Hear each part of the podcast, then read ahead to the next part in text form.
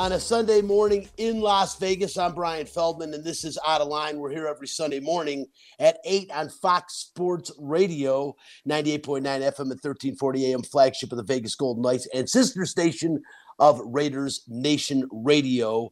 Um, me and social media director Spencer the Wiz Ostrovsky.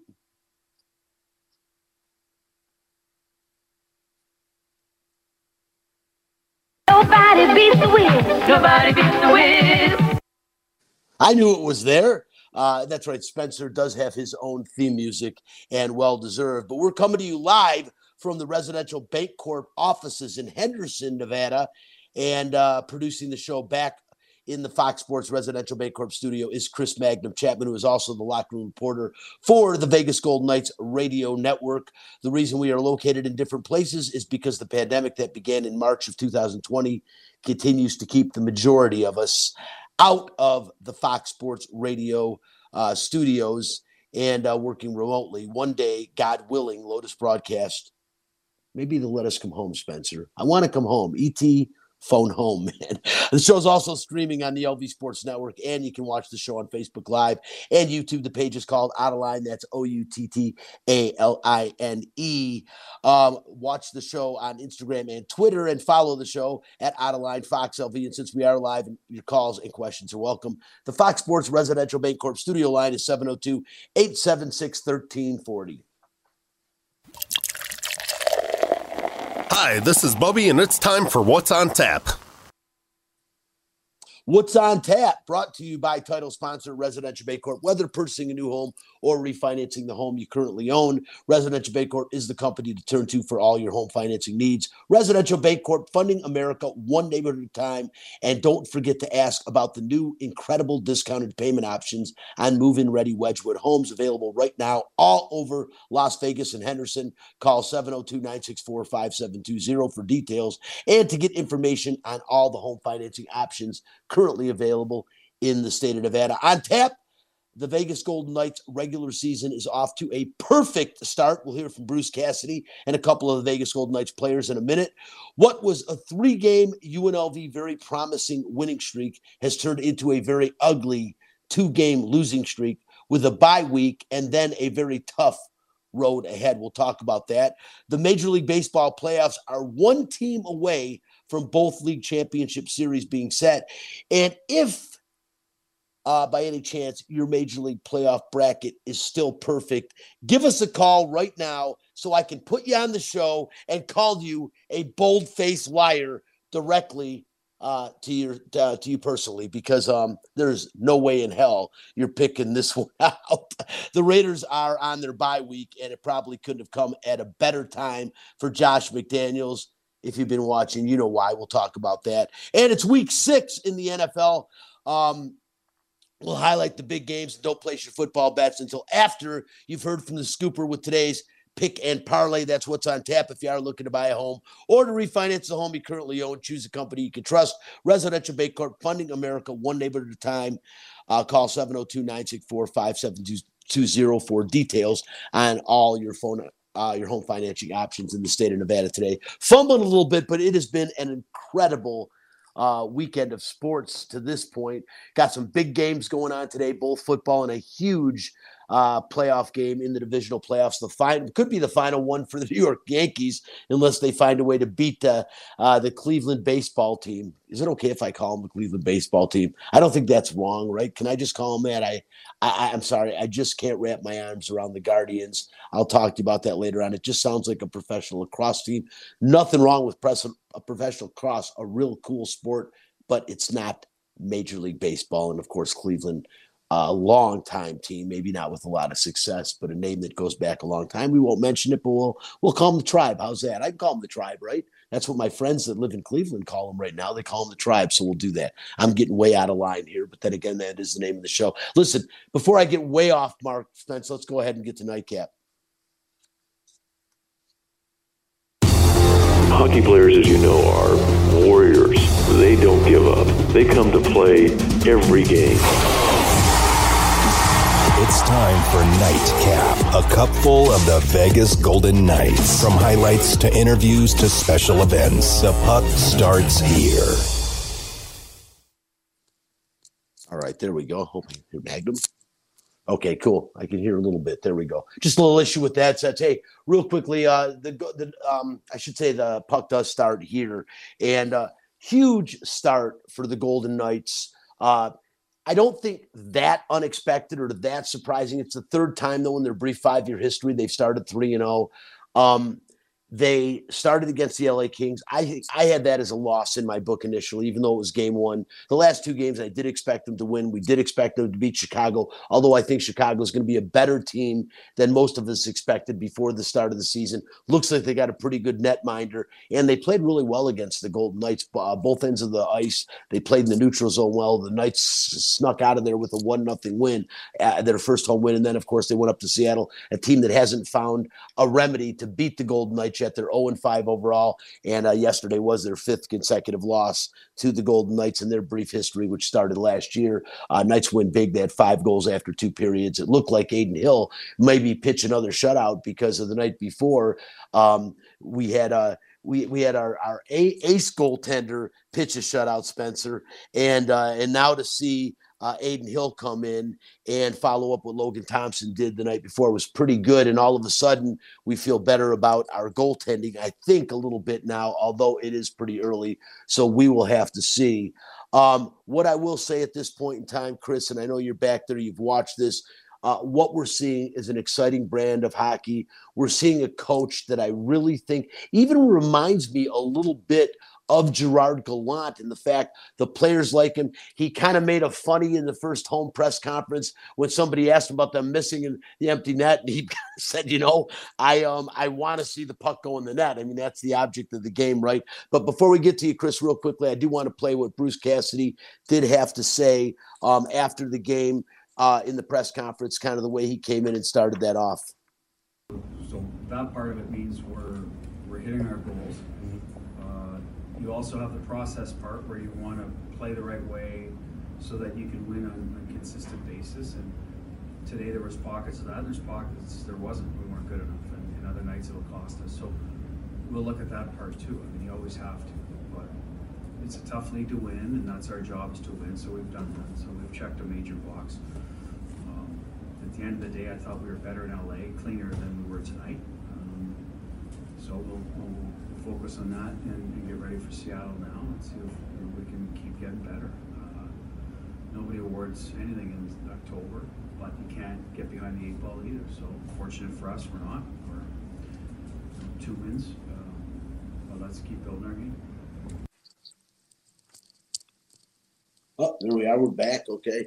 Sorry about that. I'm having a little technical difficulty hearing you, but I should be okay. But Bruce Cassidy, um, as you can hear, um, does like what he's seeing from the from the Vegas Golden Knights. Is pretty happy with the way that they are uh, they're getting things done right now, Spencer. And I know that's that's really big.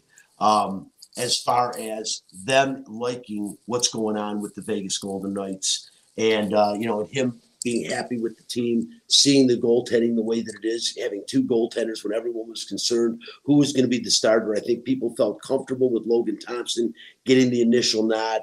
Adin Hill, they weren't sure about. I'm not sure what's going to happen when Laurent Brossoit comes back.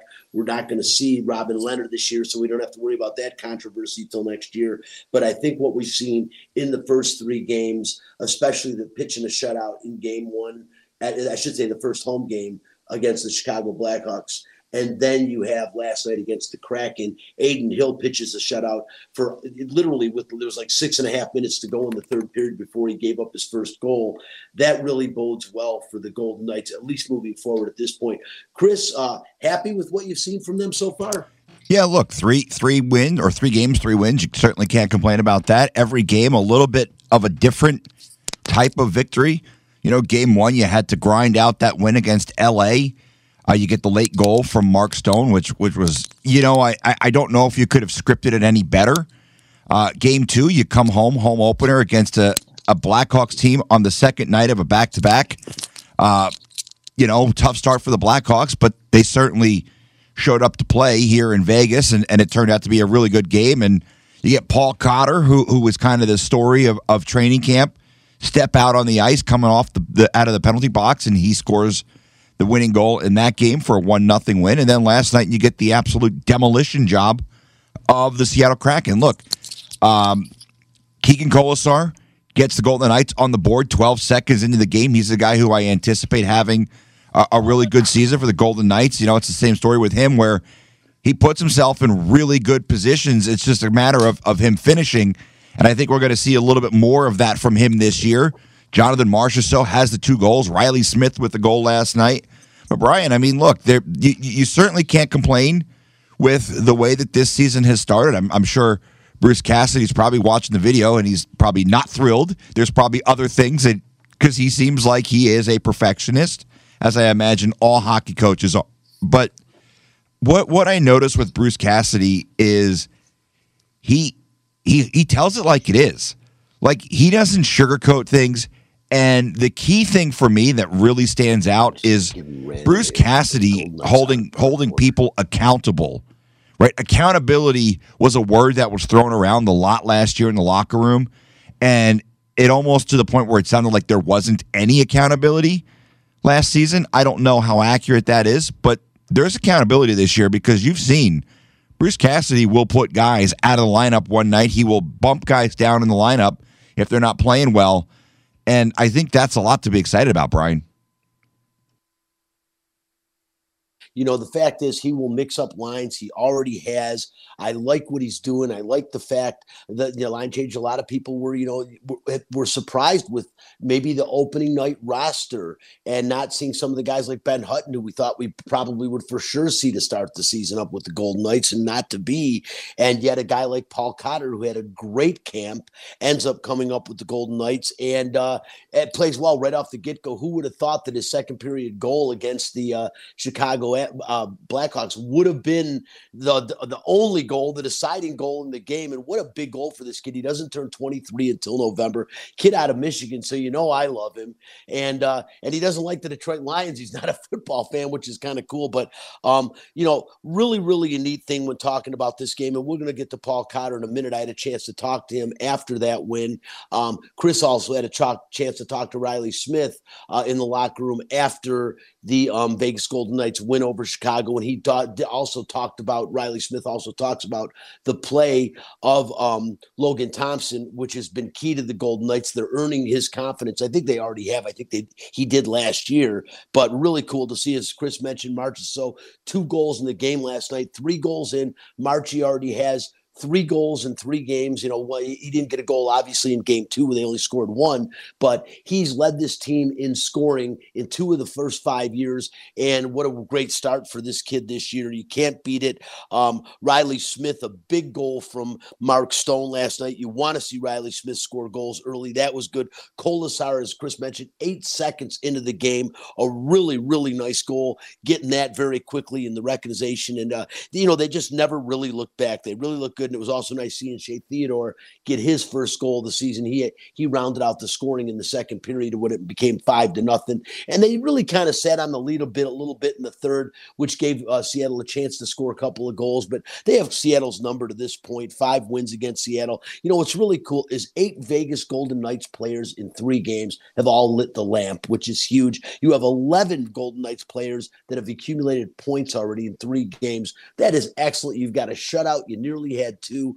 This is the kind of start you want to see this team get off to. And the prominent guys, Mark Stone having a goal already, Jack Eichel, of course, has scored a goal, all of them multiple points. It's really big. And I think everyone, I think all but maybe five players on the team last night had at least one shot on goal. You can't beat that. And that's what they're looking for. I know that's what Bruce Cassidy's looking for when he talks about this team. But um, as I mentioned, after the game uh, in Chicago, I did have a chance to catch up with Paul Cotter and talk to him about getting his first goal of this season and it coming early and ended up being the game winner, which I think even surprised him. Quick, Paul. Um, you go, you take that penalty, and then you get out of the box. How cool is it to be able to get out and redeem yourself that quickly? Oh, yeah, that's a special feeling. Uh, that's cool. I was shaking in the box. Uh, was, I don't know if it was the best call by him, but should have had my feet moving and They did a great job. Our penalty kill did a great job. Uh, as soon as I got off the box, I just wanted to get to the bench right away, and they went the other way, so I went into the zone and, and got a lucky break. So um, uh, thankful I cashed in on that one. I needed it. As you said, second game, first goal of the season. Great to get that one out of the way, move forward. But how big was that for you? It's big. Uh, well, I did the same thing last year, so uh, now I need to to make sure I do better than last year. So the next game is even more important. Did you think for a minute that that goal was going to hold up and be the only goal of the game? Not a chance. Uh, never would I imagine that one. Uh, but hey, it worked out. So. Thank you. For him, we needed it, right? It's the only goal of the game. So he can shoot the puck. We know that. He's, he's got separation speed. We know that.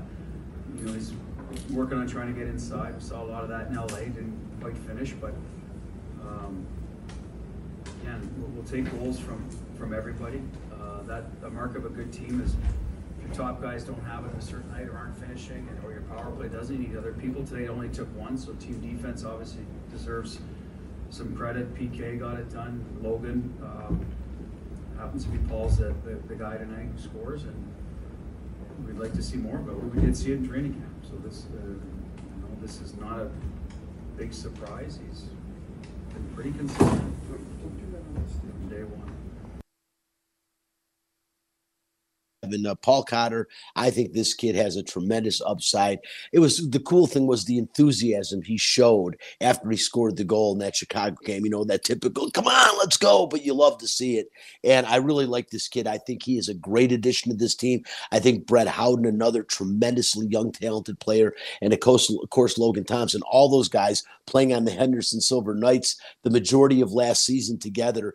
Really cool to see them all coming up this year and showing that the feeder system works at every level, and especially right here in Las Vegas. It's kind of nice to get a chance to see the Silver Knights just down the road from here. As a matter of fact, man, we're like a mile away from uh, s- uh Dollar Loan Center Arena, so pretty cool. Um, but that being said. Chris also had a chance after the game. He spoke to Riley Smith a little bit, and I like the questions. The last question when Chris asked him about the gold carpet was kind of funny, and Chris followed on. But uh, Chris had a chance, and this is what Chris does, man. You can see what he does in the locker room after the games. Yeah, he's got a lot of confidence himself. Um, he's come in camp and, and he uh, wanted to prove himself to everyone. I think he's done that. Um, and I don't think he's going to take a step back. So uh, he's a talented goalie, and I think he's going to keep on taking steps forward. How important is it for the confidence of the team to win tonight the way you guys did? Yeah, you're going to have to win a lot of different ways um, when you're playing 82 games and a lot of different opponents.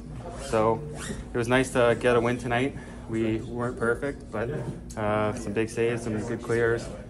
Uh, it goes a long way. So we'll, we'll take the win, move on, and we'll have a much different opponent next time. When you guys have an opening night like tonight, there's a little bit of maybe, I don't want to say nervous anticipation, but maybe sometimes you sit in the locker room a little long or there's a little bit longer pregame than usual. Does that kind of throw your rhythm off a little bit? I didn't notice anything like that. Um, you know, I, I think our media team and, and everyone doing the in-game broadcast, they do a good job. So we know the timing of everything uh, way in advance, so you can time yourself accordingly. It's nice to be back in this building with a full crowd. Um, they give us a lot of energy, and uh, you know, it's big for us to win because uh, you know support is huge here. How cool is the gold carpet? Yeah, it's cool. It's not uh, my cup of tea exactly, but uh, it's nice to be able to interact with the fans. Uh, you know, they're here supporting us all the time, so uh, it's nice to be able to get back.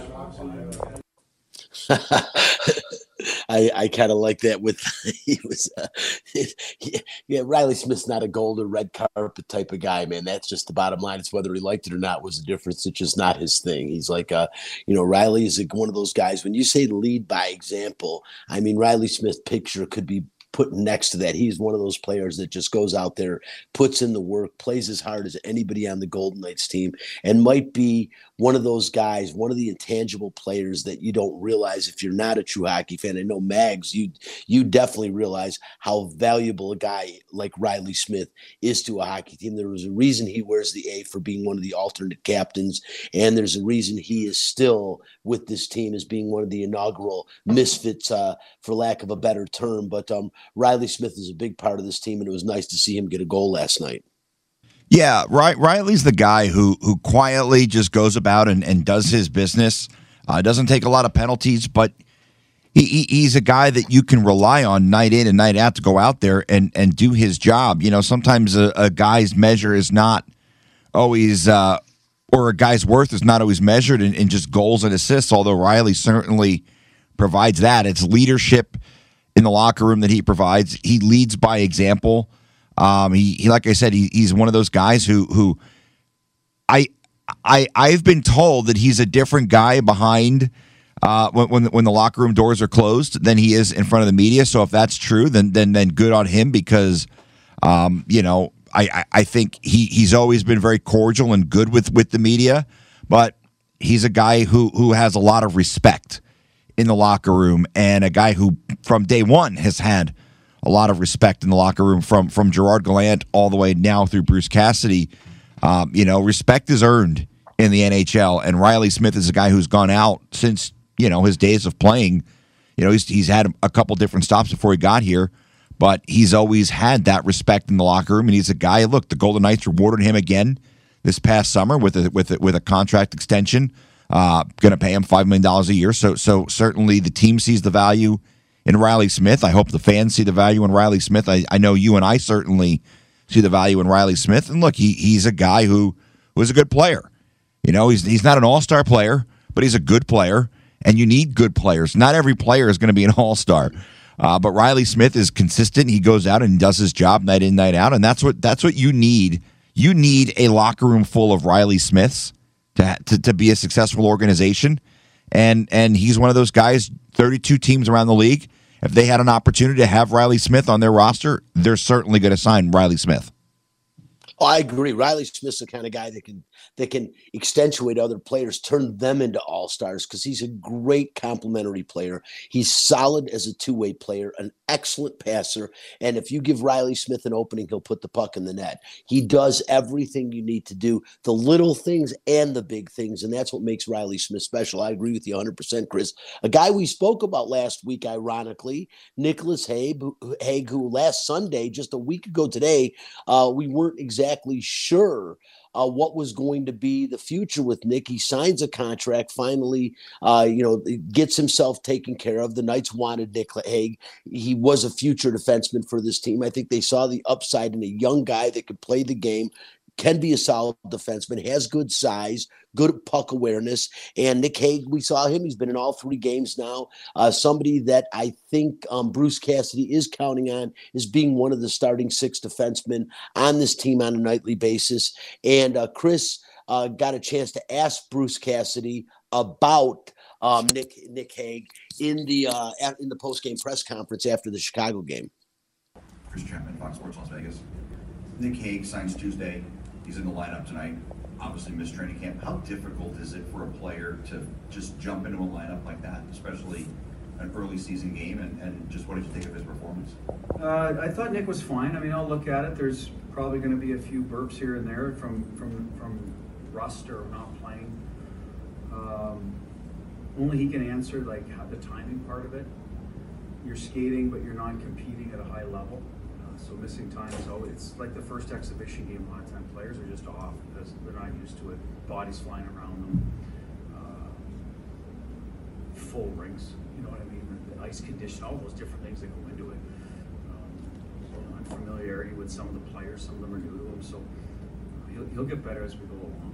Um, Like a lot of our guys, it's, I, you know, I still think there's other guys that, you know, we're- we're still finding our way. I- I bet Chicago would say the same thing, and a lot of teams throughout the league, that's just the way it is early in the year, and you've gotta fight your way through it, he's no different.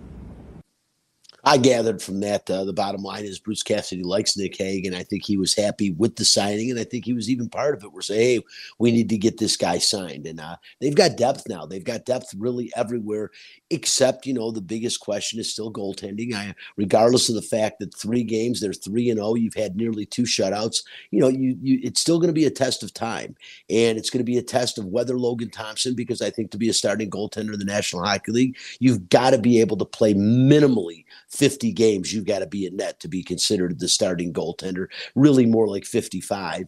And then you need a guy that's going to be able to come in and play another, you know, 25 to 30 games for you that can that can get it done, maybe less. You might have uh, maybe it'll take a uh, a team of of goalies, maybe two or three uh, when it's all said and done because it's going to be interesting as I said when Laurent Brossoit comes back, what is going to happen with him?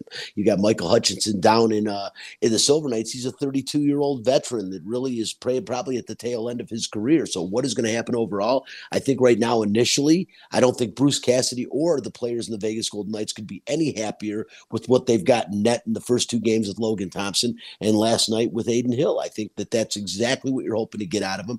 Adin Hill, ironically, what maybe people don't know in his last game in San Jose, he had a shutout. So that would have been back to back shutouts, technically for Adin Hill, which would have been pretty cool. And again, he shut him out until about six and a half minutes to go in the third period. So overall, a big win. The Golden Knights now, um, things get tougher. They're on the road again against the Calgary Flames, a team you don't want to look past, but a very winnable game for them. And if they win that game and go 4 0, then they get to come home for three games back to T Mobile Arena. But it is not going to be easy. Talk about opening up with three tough games after the initial four to get set in. And thank goodness, I think they got the four games under their belt, or they're going to have the four games under their belt before they come back. Because even though they'll have the friendly confines of T Mobile Arena, you're going up, you start off um, this coming Thursday night, it'll be against the Winnipeg Jets. And you already heard Chris talk about Winnipeg pretty much in detail a couple weeks ago, how this is a team that should not be overlooked as they are going to surprise a lot of people, except for maybe hockey enthusiasts who understand this team is pretty damn solid. Then, after you get done playing Winnipeg on Thursday, you, you get rewarded with the Colorado Avalanche coming to town Saturday. They look every bit as good as they did last year, if not better. And we're talking about the reigning Stanley Cup champions, probably right now the number one rival for the Vegas Golden Knights. I don't know if the Colorado would consider Vegas their no, number one rival, although there's still bitterness of them knocking them out of the postseason a couple of years ago. But Colorado is going to be a tough out and a tough win for any team on any night in the National Hockey League this year. That is a team, I'm not going to say a juggernaut. There's some really good teams in the, NHL this year, but Colorado, I mean, these guys, Nathan MacKinnon might be as fast as a skater as anybody in the National Hockey League. And this just is not a team you can overlook. They're really strong. Landeskog, as good as any any team in the league, as I've mentioned. And then what do the Golden Knights have to end their road trip? Well, on Monday night, a couple nights after that, they get Auston Matthews and the Toronto Maple Leafs coming to town. And the Toronto Maple Leafs are a team on any night that can play as good as anybody in the National Hockey League. And Auston Matthews, uh, you know, top three player for sure. Is he the best? Is he not the best? Very, very difficult to say. That will uh, that will be re- left remained to be seen. So we'll find out about uh, what the Golden Knights are made of in the next four games. You know, Calgary again on Tuesday, and then those three big home games. I'm looking really forward to that game against Colorado on Saturday night. I don't know that I'll be at the Winnipeg game, but I'll definitely be Saturday night to see them play the Avalanche, and we'll have all we'll talk about all that next week. So for right now, we'll leave it at this. The Golden Knights, great start to their season. 3 0, as good as anybody could hope. You can't have a better one than that. Let's put it that way. And again, they play again Tuesday night. Let's go ahead with fact this, Spence. Fact this. If you don't like the facts, take your ass back to bed. Fact this. It is a fact. After winning three games in a row and four of their last five game, their first five games, UNLV's football team was manhandled um, in a 40 to 7 loss at San Jose State a week ago a Friday, and again last night at Allegiant Stadium against the Air Force Academy. This could be a loss that sends them reeling, obviously, in the wrong direction. Uh, they lost starting QB Doug Brumfield to an injury a week ago, and he is in concussion protocol, according to Arroyo, and neither backup looked like they can get the job done. Cameron Friel, I understand he was last year's freshman of the year in the Mountain West Conference, played eight games, did an admirable job uh, in in filling in for Doug Brumfield when he was hurt last year. Uh, he looked completely out of sorts a week ago on the road at San Jose State and looked worse yesterday. I mean, I'll tell you what, he started the game off two nice drives, turned the ball over on both of them, a real bad fumble on the opening drive where they took it right down into the red zone. That could have been huge. Didn't work out that way. And uh, that was a problem. And then finally, late in the game in the fourth quarter, uh, Arroyo finally brings in the kid from Tennessee that everyone was waiting to see, Harrison Bailey. I think he had a couple of broken fingers on his non throwing hand. He was taped up a little bit, and he literally fumbled two of the first three uh, short shotgun snaps. Now he he didn't really fumble them where they went to the ground, but he mishandled them. Let's put it that way. And it may be due to a problem with his fingers. I didn't ask Arroyo about that after the game. Um, I did ask him about Brumfield, and you'll hear that in a little bit. But um, after the game, this is what Arroyo uh, had to say. Uh, disappointed in, in, the way we took care of the ball and, and, offensively and put ourselves behind the behind the stakes. That's that's the bottom line. Um, disappointed the way we started the game, moved the ball, didn't take care of it, um, and I got to do a better job uh, as coaches and take care of the football. We've done a good job all season for the most part, but we can't put you can't put yourself uh, behind the eight ball versus a team uh, that's that that effective, and to give them extra possessions. Um, is not something that, that is in, in the cards in regards to playing this team effectively. So um, we got to do a better job. I got to do a better job, and we will. And I'm excited to move on to next week. And uh, you know, you, you heard Roy. What I will say about it, and uh, yesterday I had the opportunity to um to do the uh, pregame show, uh, pre pregame show. Let's put it that way at Allegiant Stadium with Chris Chapman, and then Paloma, Paloma Villicana from uh, Fox Five came on with us as well. We were talking about the show. Chris, you know, you heard me I, I couldn't have emphasized enough on the pre pregame show. One thing is a fact, and I said it, Chris. I, I probably said it four to five times throughout the pre pregame show yesterday. One thing is a fact Air Force is going to run the football. They're not going to throw. They're going to run and run and run. They are the nation's number one rushing team in the country. They didn't hurt that statistic yesterday with over 400 rushing yards. They've got a three headed monster back. They're really two really good running backs and a pretty good running quarterback, a guy that can't really throw the ball well. He's not going to throw the ball very much in the game, and he didn't have to. Right from the get go, they did exactly what we knew they were going to do, what Arroyo and everyone on the UNLV coaching staff was going to do. They were going to run the football. They did. They did it convincingly. They did it effectively, and they exposed UNLV's defense several times in different ways. It was disturbing and disconcerting. We knew that this could potentially happen. And Chris, you made a point yesterday, and I don't want you to backtrack from it now, but you made a point in the pre pregame show yesterday a couple of times how pivotal of a game this was for both teams and how much a loss could affect both teams. And yet, that's exactly what happened. Now, not just a loss, but a loss of this magnitude. What does this do to UNLV going forward? Well, it, it, it sets things back a little bit, Brian, because, you know, the, the thing is, this team was four and one going into a game, what, nine days ago at San Jose State. They had an opportunity to really kind of assert themselves as a uh, force in the Mountain West, right? Make a statement that hey, we we are the team that's going to compete for a Mountain West championship. Air Force started the season one and two in the Mountain West. They knew any any chance that they had of winning the conference hinged on how they did last night, right? If they lose last night, any chance of them winning the Mountain West is gone. Air Force showed up in the big spot. Unfortunately for UNLV, the last two weeks have, have kind of shown that maybe maybe we were wrong about this team. And look, I wasn't in the, the, the presser last night. I, am part of the broadcast team with Russ and Caleb, so um, you know I, I I didn't get to hear what Marcus had to say. But did anybody ask him about the way that they were setting up the defense? Because if you watch the way that they they set things up, there was a, a, a cushion. They weren't lining anybody up over the center, and there was a big cushion of like three or four yards between the line of scrimmage and the first line of of defense against their their rush attack. I, I, I don't know if, if he was asked about that. I don't know if he gave a reason for that. Uh, but Brian, look, the, the, the the tone was set very early last night in that game when Cameron Friel fumbled on the very first possession, and it wasn't even a big hit. The guy just ripped the ball out of his hands. Um, then he fumbled again, threw an interception later in the game.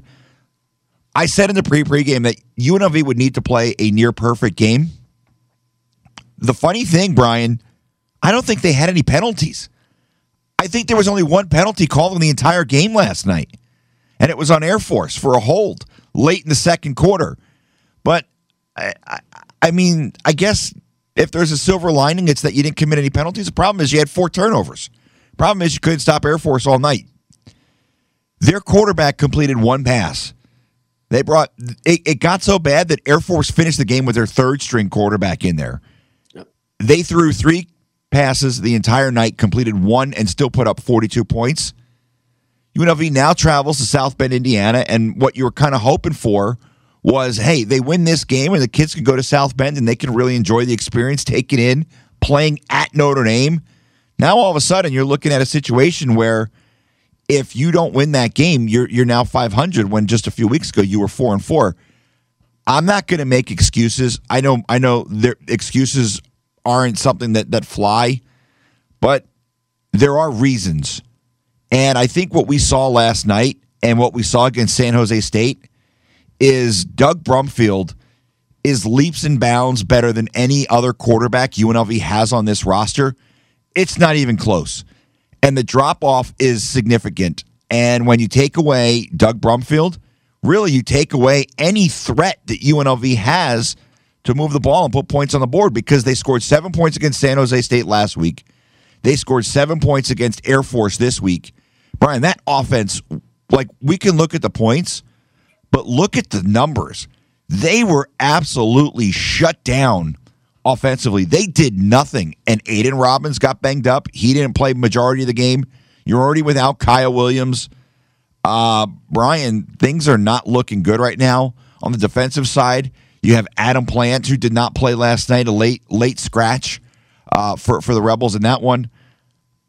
This team needs to get healthy, and without a healthy Doug Brumfield in the lineup, I I don't know if this team. Look, the good news is there's some bad teams coming up on the schedule. Reno, Hawaii, Fresno's not very good, but it doesn't matter how bad they are. The margin of error is so thin that if you play like you did last night, you could play Sisters of the Poor and you're going to lose that game. They got to get healthy, and Brian, they've got to play better. And not just significantly better, they have to play a lot better than what they've done the last two weeks. And it's going to start with getting healthy. I, I, I mean, yeah. we, we talked about how good Doug Brumfield is, and, and, and I've raved about him being the, the best quarterback I've seen at UNLV since Jason Thomas. I think you see why I made the, the, those those comparisons and why I've made that comment because this is a completely different team without him on, on the field.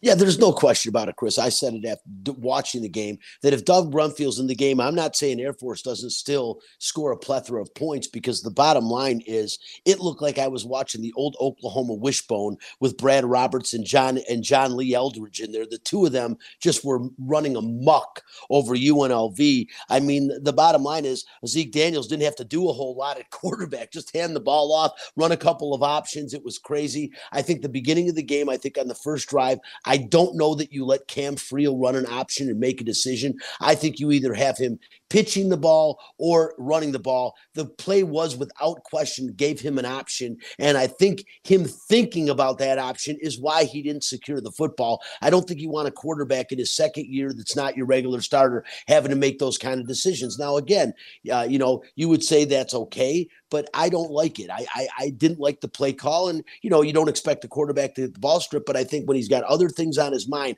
do I pitch? Don't I pitch? Okay, no, I don't pitch. Then he starts running. Next thing you know, the ball's out of his hand. That was terrible. Um, you know, again, mistakes do happen, but Chris, we did say it, and I said it a couple of weeks ago, and I'm going to live with this statement. I said it again on the pre pregame show yesterday.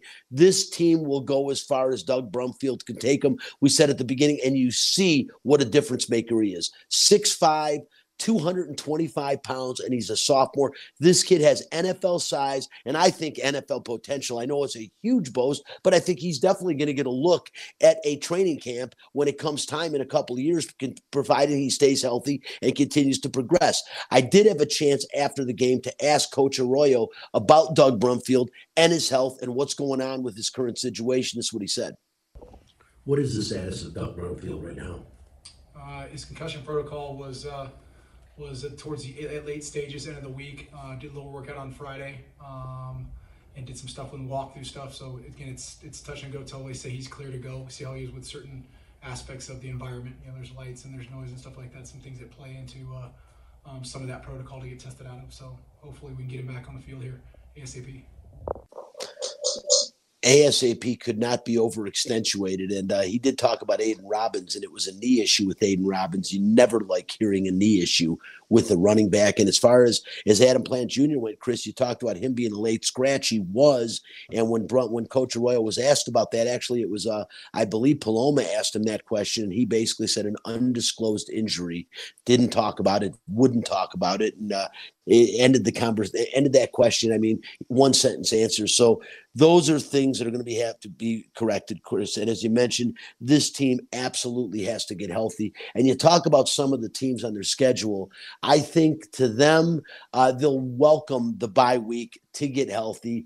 I imagine some way, shape, or form, unless there's more to it. Doug Brumfield will be on the field in South Bend to play against Notre Dame a week from Saturday, which will be on the 22nd. Um, then they go on the road after that. They've got two games on the road back to back at San Diego State. And Chris, we talked about this yesterday on and off the pre pre-game show, and that was about you know we saw the formula for success against UNLV. Uh, San Jose State showed them on on defense. You have to punch them in the mouth. Air Force didn't necessarily have the size that San Jose State had, but they punched UNLV in the mouth. Four turnovers, the, the physicality level, I saw it intensified with Air Force, which was something I was concerned about, whether they had the personnel to play that kind of football or not. And now you're talking going into Notre Dame, who definitely can be physical. I mean, they outweigh UNLV out athlete UNLV. I mean, what do you want to say? You're playing against Notre Dame, who at the beginning of the season was one of the a top 10 ranked team in the country. It is going to be interesting to see if UNLV can even compete. And if they don't, and if they get beat up, a week later they go to San Diego State. Not a great football team, but Chris, this is one of the more physical teams in the uh, in the Mountain West Conference. And the one thing San Diego State has always preached, even though they've had guys like Donnel Pumphrey that have been a you know uh, some good running backs, some good play, some good wide receivers at San Diego State over history, some good quarterbacks. They are known as a defensive football team. They play defense and they play physical, a very physical brand of football. And that is the remedy to beat UNLV. So all that spells, I'll say, scary at best for UNLV. So chances are this team could come back to Allegiant Stadium on November the 11th to play Fresno State, a team they should beat, but they could be one game under 500, very likely at four and five. Now, again, they could win the San Jose State game. I mean, you know, anything is possible. Any given Saturday, let's call it that way. That, but the bottom line is, it's going to be tough the next two weeks for UNLV. I do think they come back four and five, and then you've got to find a way to regroup, rejuvenate, pick it up and find a way to beat a Fresno State team you could get to get back to 500 and then you're down to two games to play. One on the road at Hawaii which is always a tough game regardless of the fact Hawaii is not good this year. You got to go there. There's a time change number 1 and number 2 it is very tough to stay focused in Hawaii. Hopefully with maybe their record and understanding a bowl game could be on the line. That's a game they've got to find a way to win. And then, of course, they come home, the biggest game of the year, their rival game against the Wolfpack from that team up north. Um, and that that could be the game that comes down to a bowl game. It's at home. The cannon will be there. But again, by no means the amount that game is a win in the book. So who knows where UNLV is going to go be going forward. But again, the broken record is here if Doug Brumfield does not get back on the field, this team is in trouble. And I think they're going to need, uh, not only are they going to need Aidan Robbins back, Chris, you talked about it a lot, they're going to need Kyle Williams back as well. They're going to need all their horses to make a run to be bowl eligible this year. And that's sad after a 4 and 1 start when things were looking so promising. I'll leave this conversation at this. I still believe that UNLV is better than they've been in years, but they're just not that good. Real quickly, guys, let's. I, I, I can't spend a lot of time at as we are running low on time. But how about Major League Baseball playoffs? I knew there was diversity this year. I knew I, I not, not diversity is probably not the right word. I'll say more parity this year. Um, but it really looked like the cream was rising to the top. 111 wins for the Dodgers. The Padres without Tatis Jr. How do they win a series in the playoffs? Not just one now, they've won two series. They won a three game series, a five game series, and they're headed to the NLCS against the other surprise, Bryce Harper and the Philadelphia Phillies. How cool was that? After the game yesterday, Bryce Harper talked about getting the Phillies to the ALCS. Of course, he's had, had a tremendous season again, having a good postseason, and Bryce Harper can be a difference maker. And the Phillies match up really well against the San Diego Padres, even though they go on the road to pay the Padres starting on Tuesday. But this is what Harper had to say after the game. This is, you know, step two in what we've been through. Um, you know, step one being the wild card, this being the, you know, step two, and then you know we got two more. So, um, you know, the plan all along was to come here and try to win. I just think as an organization, right, we haven't been here for a long time, um, and to be able to do this and do it with the group of guys that we have, and you know, kind of where we started, and um, now where we're at. You know, I don't think any of us are shocked of, about where we are. Um, we're really excited about the opportunity ahead for us, and um, we've taken every opportunity and tried to, you know, go with that. And I can't wait till Friday night when we get back. Um, of course, we're not going to look ahead, right? Um, we're going to take care of business out on, on the West Coast and come home, and you know, have, hopefully have that same opportunity to do this again.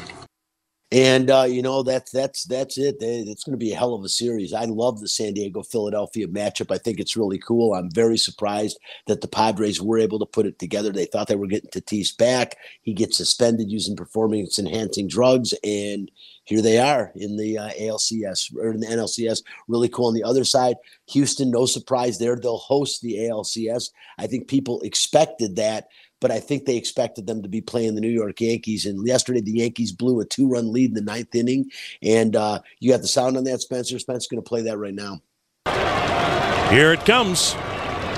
A swing and a liner back up the middle base hit into center. Here comes Kwan. Here comes Rosario. The Guardians win. A walk off, Spencer, a walk off for the Cleveland Indians against the New York Yankees to put them up two games to one. Game three, or I should say, game four, will be in Cleveland a little after four o'clock today. And I'll tell you what, man, the Yankees back up against the wall. Aaron Judge, 62 home runs on the season. He finally hit one out yesterday in Cleveland, but laid an egg in the first two games. That is unacceptable. You've got to have your star player, the all time single season home run leader uh, with the New York Yankees, has got to come through, and they're going to need him the rest of the way. They're going to need all of this stuff up. They're going to need their pitching to play better. And uh, this is really a scary thing. I mean, I can't believe Major League Baseball right now has got to be shaking their heads. I mean, the last thing they want to see is San Diego play Cleveland in the World Series. As as much as I wouldn't mind that as a fan, you know, two teams that both are trying to get a World Series victory. Um, Major League Baseball would much rather, I think, see uh, New York now play the Phillies, is what I'm sure they're pulling for. Two bigger markets, but uh, we'll see what happens. I'm pulling for the Phillies and Bryce Harper. Of course, Brian Harper being a buddy of mine, a guy I do business with on my real estate life, for my mortgage life. Uh, I'm pulling for the Phillies, and of course, Bryce being a local guy. So we'll see what happens, but really exciting, man. The MLB playoffs have not disappointed whatsoever, and I think the NFL this year isn't going to disappoint either. As I don't remember seeing this much much parity in the NFL in a long time. And let's quickly transition over to the bones and talk about the Raiders. Uh, last Monday night, man, I mean, we're all shaking our heads. They go up 70 to nothing. They look so good on the road against Kansas City. You knew Patrick Mahomes was going to bring Kansas City back. I don't think you knew Travis Kelce was going to get four touchdowns in the game, but you knew that, that the Kansas City would come back. They did come back. They take a lead. Andrew Andy Reid makes a horrible decision to go for two to try to put them up by two scores, you know, midway through the fourth quarter and thinking we'll go up nine. Instead, they miss the two point conversion. They don't convert, and the Raiders get a break. They're only down seven, one touchdown, and the Raiders come back get that touchdown on a big third down conversion to Davante Adams, his second TD of the game. And then what do they do? Josh McDaniels decides to go for two points. I am still absolutely astonished at that move. I'm not going to agree with anybody. I'm not going to let him blame it on analytics. It was absolutely garbage after you get to come back and you, you, you come back in this game. How the hell do you let that happen? I just don't know. I don't know how, because again, to me, when you score that touchdown, there's still over four minutes, four minutes and 24 seconds to go in the game when when the Las Vegas Raiders score to what looked like to be a game tying touchdown. You have all the momentum now. You're on the road. You just lost the lead and you came back and did this, which no one expected you to do. You're tied with four and a half minutes to go in the game and you decide to go for two. You and, and you try to talk about analytics. And you know, I really like Chris Matthews, and I'm going to play this right now. Chris Matthews asked Josh McDaniels in the press conference on Tuesday. You don't have that one? Oh, Spencer doesn't have it. I sent it to you. Um, but um, that is, uh, but Chris Matthews asked Josh McDaniels about the um about that and uh you know why he went for two and Josh McDaniels basically kind of said you know analytics and we had already made that decision beforehand I was astonished at the decision I'm not going to refrain from that whatsoever. It was a horrible move. I know he knows it was a horrible move, and I didn't think he addressed it well enough at the end of the game because I don't know what you say about it. But the bottom line is on the road, you've got the momentum. It's like it took the air out of the balloon. And then Kansas City, they're able to stop them, and all they would have had to do was uh, get in field goal range to win the game instead of trying to get in field goal range to win the game. But if you don't make the field goal, you lose as opposed to tying and going into overtime. I don't want to hear you don't want to play overtime in Kansas City. I'm sorry. The last team to score in regulation has the momentum the Raiders would have had the momentum going into overtime. And had they gotten the ball first, anything could have happened. I, I just just a really really bad coaching decision. And um, I I, I got to see him make up for that. Spencer Maggs, I got to see him make up for that. I am I am still bewildered. Like I said yesterday or last week when it happened, I tweeted out that you know what, it took me a long time to comment because I was repulsed by it. And I'm not, you know, I'm a Detroit guy. I you know I'm a member of the media. I can't really say I'm a Raider fan or not, but I want him to do well. I want him to have success here in Vegas, obviously. That's not the way to get it done. It was really, really bad. And also, after the game, you remember Davante Adams was walking off the field. He had an incident. He runs into a kid on his first day on the job as an assistant to a photographer. Now, granted, the kid didn't look to his right or he would have saw Davante coming. He just kind of walked across. But Davante didn't you know, just walk right, walk, basically walk through the kid, shoved him down to the ground. I don't know about the lawsuit now and that stuff. I'm not going to get into that. The bottom line, huge mistake. And this is the way Josh McDaniel, when brought that question about Davante, this is what he had. Oh, you don't have that either. I just have to push. Oh, okay. Oh, okay. He didn't have that. Spencer doesn't have stuff. I was going to play that, but Josh McDaniel after the game, I really did not think that what he had to say uh, was appropriate. I think he, he spent too much time defending Davante Adams and saying, well, he didn't think Davante Adams meant to do it. He knows he didn't mean the guy any harm. Don't say that. Say, wow, that was tragic. He said, look, we don't want that kind of thing. Davante knows that's not the what we want to be represented as the Raiders. That wasn't enough. There, there should have been a, a, a devout apology to this camera person. I think he will get fined by the NFL. He had they had an extra week to decide on this. I think even a one game suspension might be in order. You can't open up Pandora's box, and I don't care if you're pissed off. I don't care if you're mad. You absolutely cannot shove a patron down to the ground for any reason, unless maybe somebody runs on the field during a game. I don't have a problem with a player knocking a, a fan down when they run on the field in the middle of the game. You can't have that. But in this case, absolutely abysmal, disgusting. Uh, Raiders next. Uh, they got a week off. They go on. They actually come home to play the Houston Texans. I think that's a very forgiving and a good matchup for them. In a week from now, probably make them two and two and four, two and five it's not good enough, man. I'm sick to my stomach over this. And uh, right now, the Raiders, uh, you know, probably two and four after next week, but uh, they've got a long road to haul, and Josh McDaniel really has got to coach better. It's just that simple, guys. I'm not going to pull any punches. Real quick around the league, we got about three minutes left today. Um, huge game starting starting up really quickly, really soon here, and that is one of the best matchups I think on the game. The Ravens at the New York Giants right off the get go this morning. Spencer, I'll let you chime in on this. Lamar Jackson having what people consider an MVP season. I saw that in him, but they are three and two. This is a huge game against maybe the biggest surprise team in the NFL this year, along with the Philadelphia Eagles. Although we knew the Eagles were going to be good, I didn't know that we they'd be five and zero oh good. But if you would have told me the Giants were going to be four and one right now after six five games, I'd have told you no way. What is with all Giants, other than the fact that the obvious they got Saquon Barkley back and he's healthy right now, and right now the best running back in the National Football League. Well, I think it always helps when you don't have, you know, uh, a special teams coach as your head coach. I mean, they, they've just been mismanaged for a long time. And I think that they really went through the process this offseason, got perhaps one of the best candidates out there, the offensive coordinator for Josh Allen. Now, it looks like Josh Allen's kind of offensive coordinator proof in a sense that anytime you have him on your football team, he's going to be good. But there's no doubt about it. He had a good system there in Buffalo, and he brought it right over, uh, you know, to the Giants. And I think that he's you know had a good coaching staff around him. I think the front office is doing a good job. They still have some problems on the team. They actually don't have a very good roster. Kadarius Toney, they drafted in the first round. They give Kenny Golladay a bunch of money, and he can't do anything with it. But it, it's coaching to me. It, the biggest difference. with the other great games. We're out of time, but uh, hey, you've also got the Bills playing the Chiefs today at one at 125. Great game.